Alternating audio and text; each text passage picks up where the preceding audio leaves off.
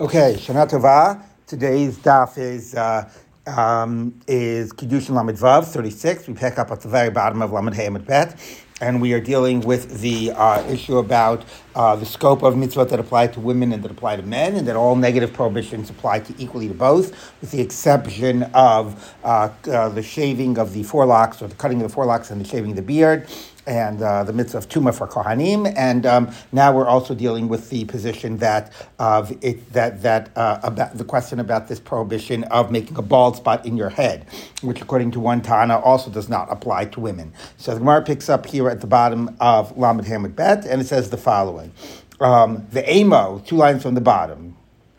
Banim v'lo banot bein l'karcha bein l'gedida, and maybe if we're going to read according to that Tana the exclusion of a bald spot for for isi, we're going to say that the banim atem laHashem Elokechem, that appears right before making a bald spot or a laceration, is banim and not banot, and we apply it only to the bald spot part of the pasuk.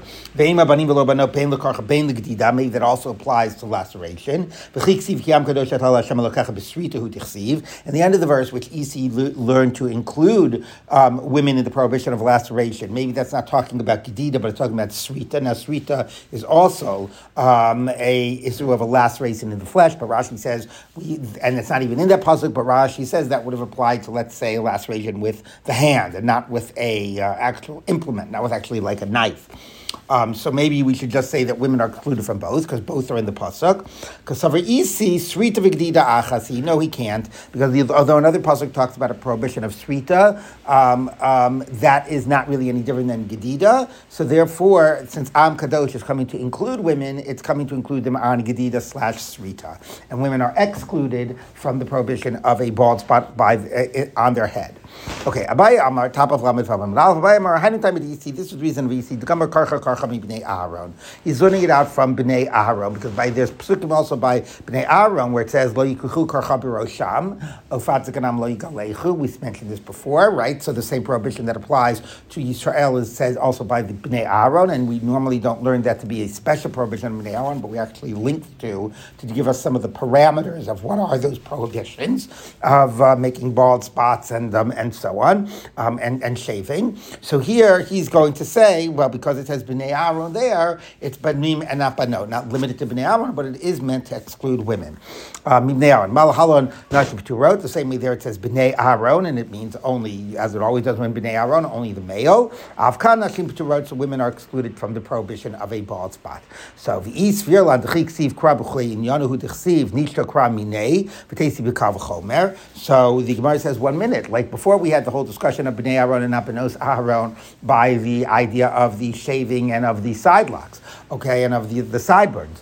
But here, if we're going to say that the Bnei Aharon, the assumption here is applies later in the other part of the pasuk applies also to the bald spot. So if that's true, then why do I need to do it through a Gezeirah Shavah?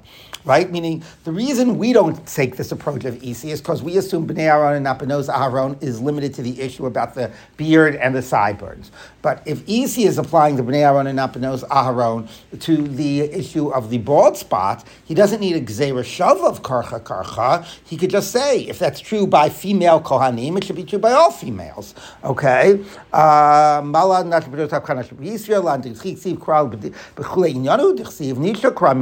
Why isn't it just silent for Tesi B'Kavachomer? I mean, I would say, Ma Kohanim should be better because of mitzvot Yisrael, Bnei Aharon, Bnos Aharon. When it comes to Kohanim, that they have a lot of extra mitzvot. Nevertheless, this issue of the bald spot is limited to the men and not to the women. So if even women Kohanim are excluded, Yisrael, certainly when it comes to non-Kohanim, women should be excluded. So basically, okay, I accept you're learning it from Bnei Aharon and not Bnos Aharon, but why did you need a Gezeirah Shavah? So the Gemara says like this: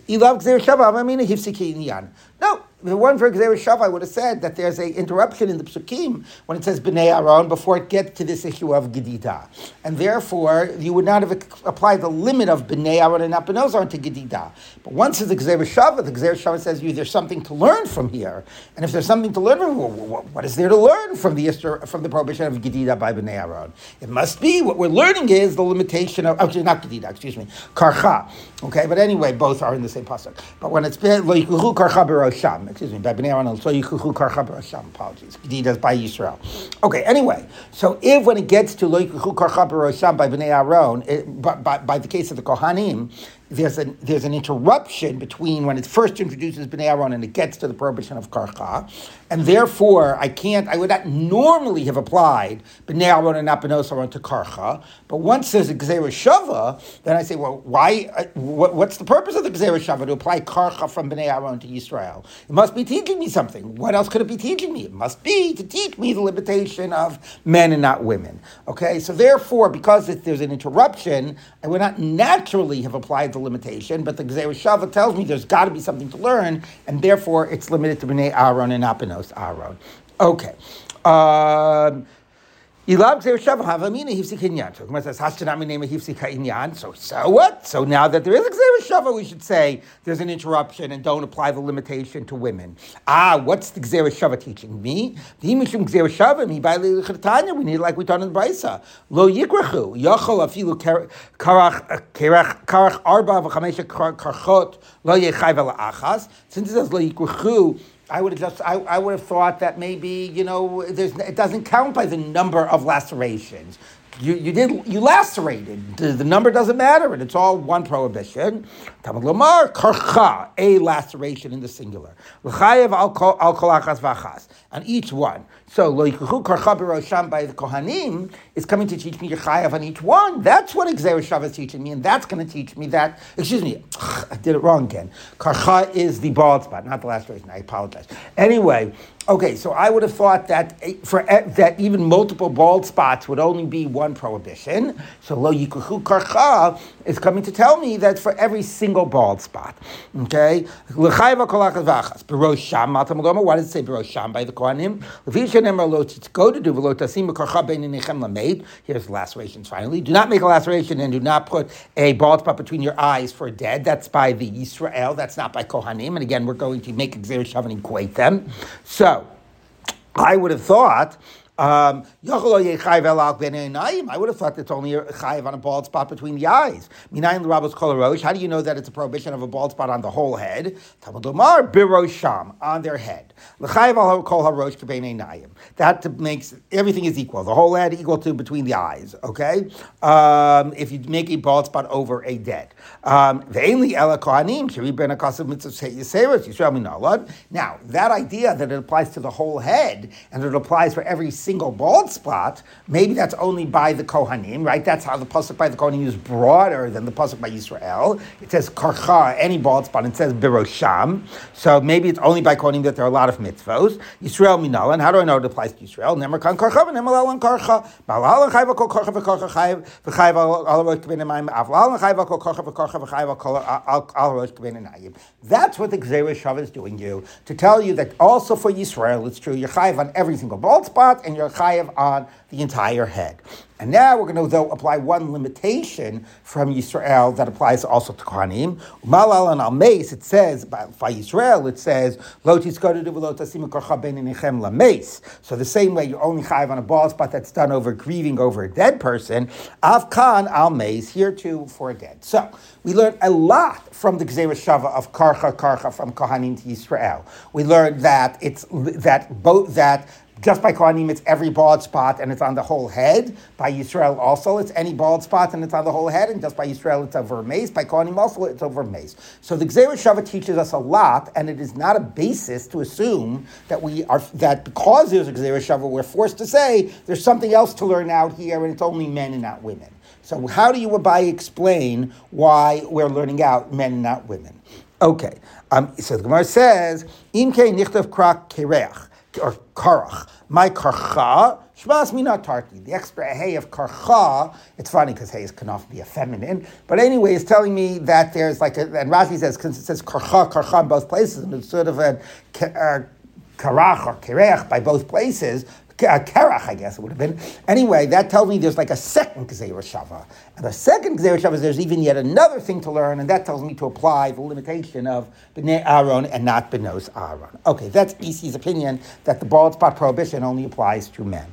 Rava Amar Hainu Time of the Isi. Rava says, here's the reason of Isi. Diolif Beinei Nechem Mitfillin. Ah, because it says Beinei Nechem by the Yisrael, we saw that, even though we applied to the whole head, but it says Beinei Nechem, and also says Beinei Nechem by tefillin. So Ma'alahala Nashim B'Toros Afkan Nashim B'Toros. So we know tefillin, women are exempt from tefillin. Oh, so they're also exempt from the bald spot prohibition.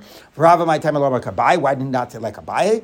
Kerach karcha lo mashmalei. He doesn't buy that that it could have said kerach and it says karcha. That's like a second Gezeirah Shavah. He's still stuck on the idea that like Bnei Aharon and not Bnos Aharon, you would not have said it because there's a distance from those words to when the pasuk finally gets talking about the bald spot.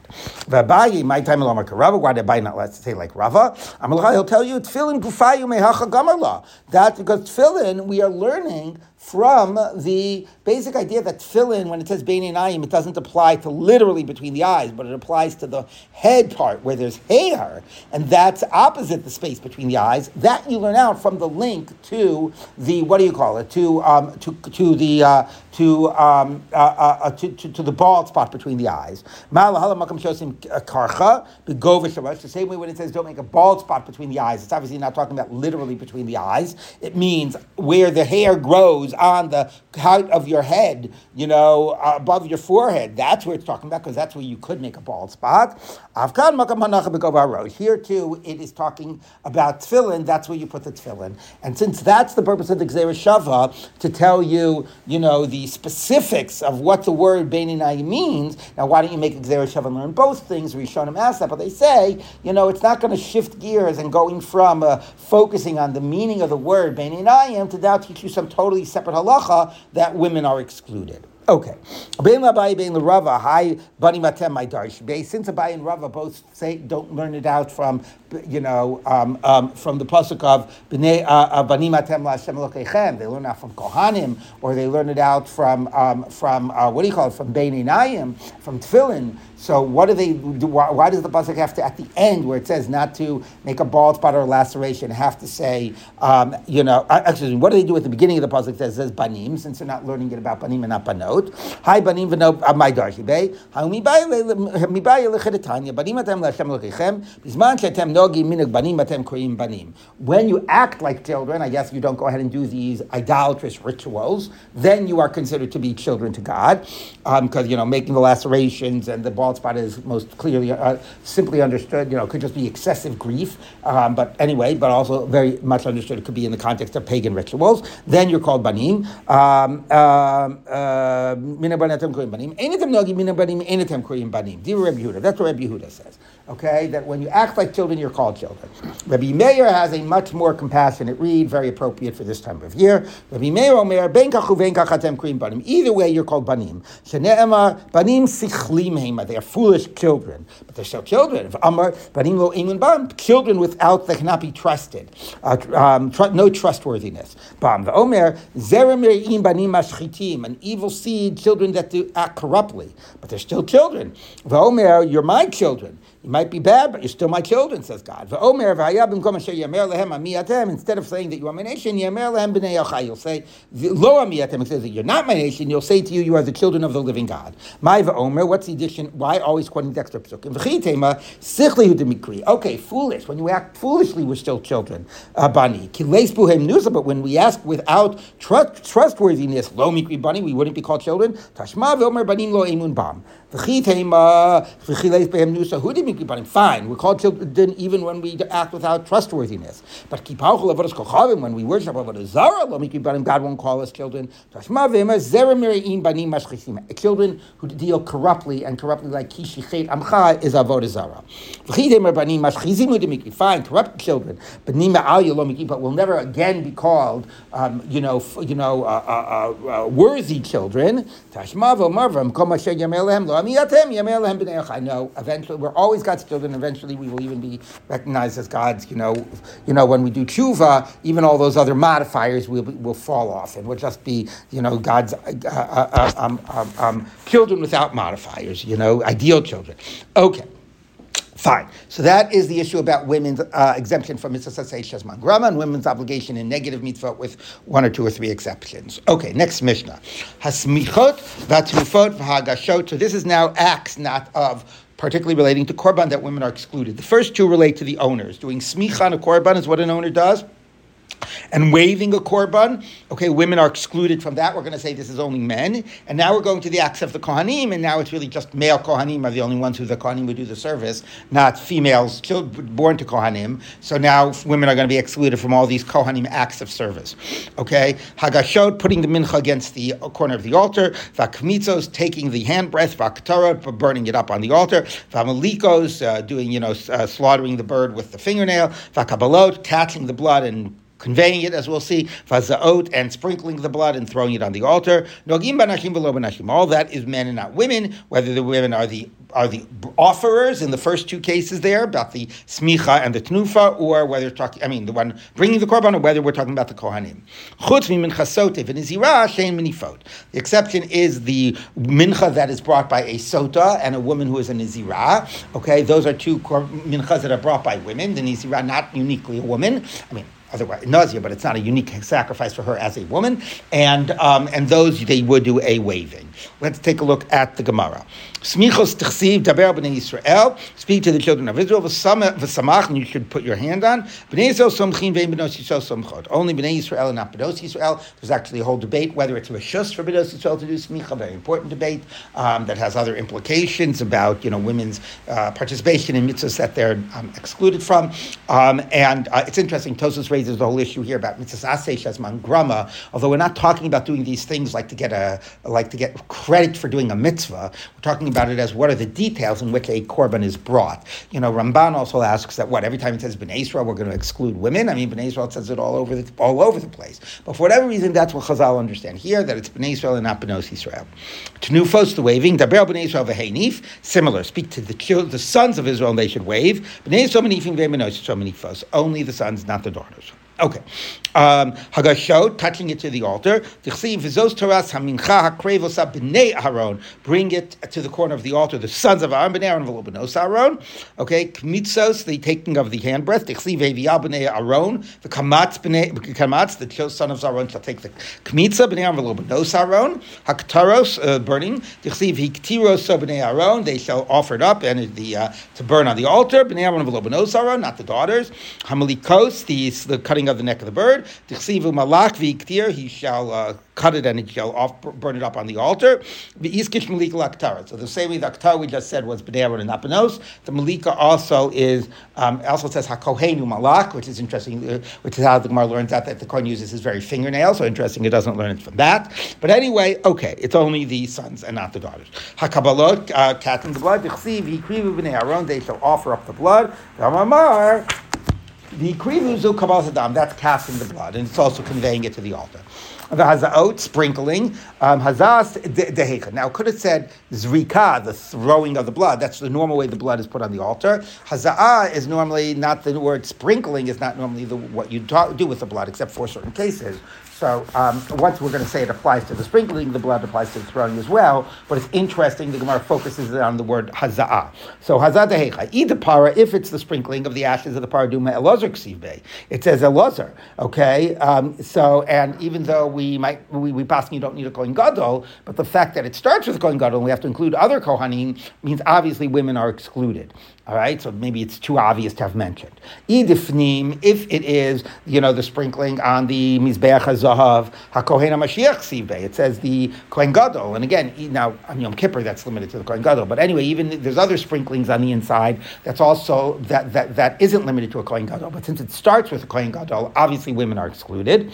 Ela haza'ad ben of. We're talking about the normal way in which the blood of a bird is put on the altar. The Torah uses the phrase that you should be mazeh, sprinkle, rather than throw. There's not a lot of it. Okay? And here's why we're saying that that's not explicit, but we learn it from a kavachomer, from a normal sheep, and that's how we're going to exclude also a normal sheep here. Okay? Or the normal throwing of the blood. Okay? Mi ben son. So by a sheep,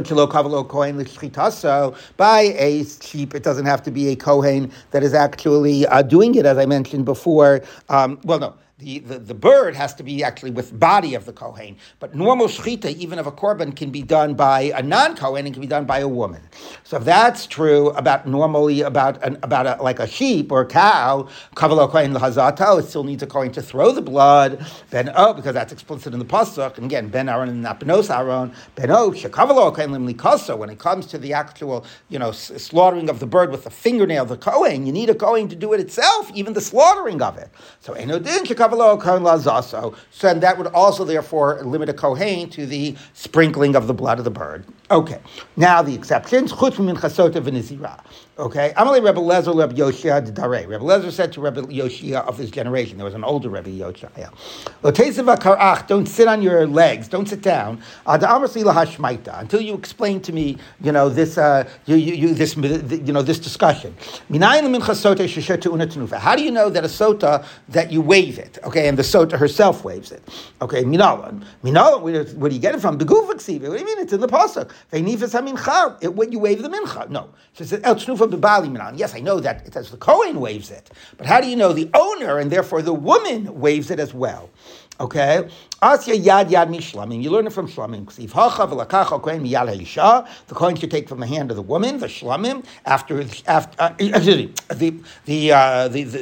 mincha sota. After he should take it from the hand of the woman and he should wave it. So it sounds like that the Kohen is waving it after he takes it from the woman. Ksiv hasam, but it says by shlamim yadav teviena. His hands should bring it, and by shlamim it says that the owner waves it. Makan kohen aflahalan kohen. Now, we learn in both directions. By the sota, it's clear that the Kohen waves it. It says he takes it from the hand of the woman and he waves it. So that teaches me by a shlamim, not only the owner waves it, but the owner but the Kohen waves it as well. And then in the reverse, okay? The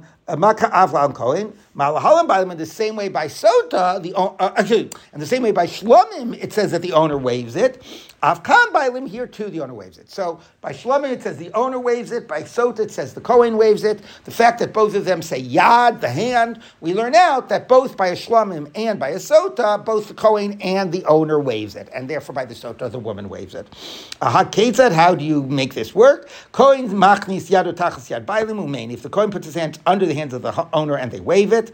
Okay, so now, by the way, Tosafos says, does it mean that the hands are touching one another? And then he's not concerned about negi, but he's concerned about, would that be a hefsek for holding on to the vessel itself? Or does underneath mean that the owner holds it towards the lip and the Kohen holds it towards the base? Two ways of understanding that.